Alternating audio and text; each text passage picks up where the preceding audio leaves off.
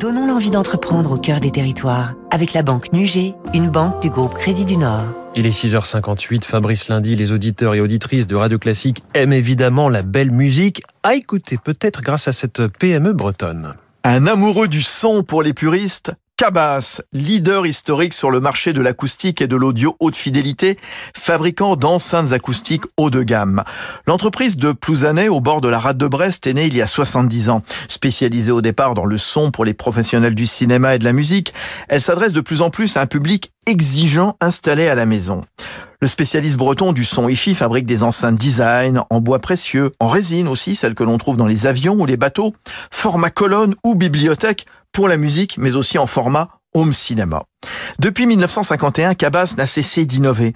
Son siège est d'ailleurs doté d'un centre de recherche équipé d'une pièce particulière, son PDG, Alain Molinier.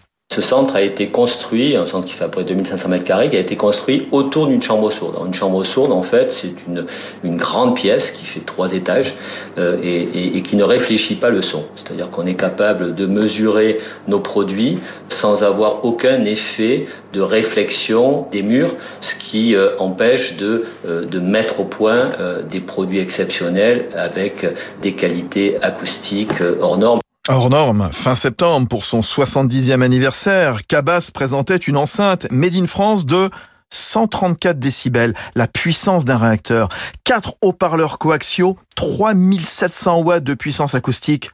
Ça secoue. C'était Territoire d'excellence sur